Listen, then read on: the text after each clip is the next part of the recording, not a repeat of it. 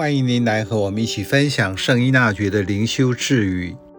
十月三十一日，你若不缺乏谦逊温良，自然也不会缺乏天主的慈悲助佑。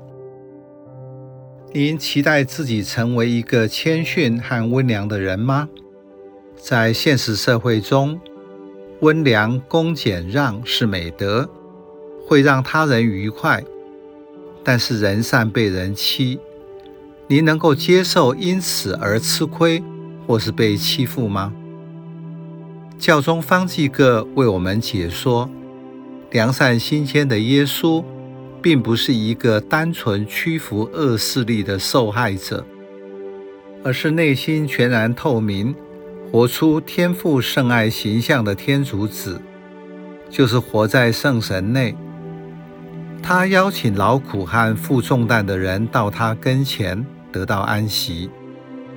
不仅心里得到慰藉，也是领受福音成为新人的喜悦。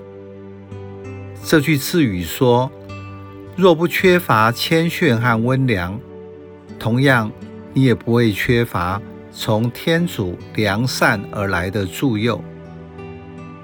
人要得到天主的助佑。必须也要主动的配合，天主才能够给予你。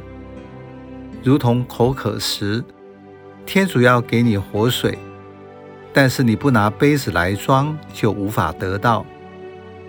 当然，你可以用手掌承接，那么得到的就是那样一点点。许多水在指缝中流失了。谦逊和温良，基本是回到做人。你要先好好成为人，天主才能够用人的方式来对待你。你渴望好好的做人，和天主就会有良性的互动，因为你追求谦逊良善，就能收到天主的良善助佑。就像舍得这个词一样，有舍才能得。当我舍了，自然就能用空手。去接天主所给的，这就是良性循环。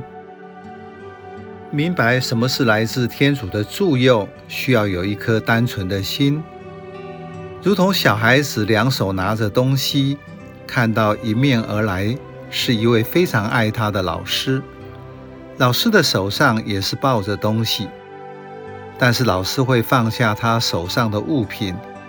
让小朋友学着也放下手中的东西，然后彼此相互拥抱，表达爱。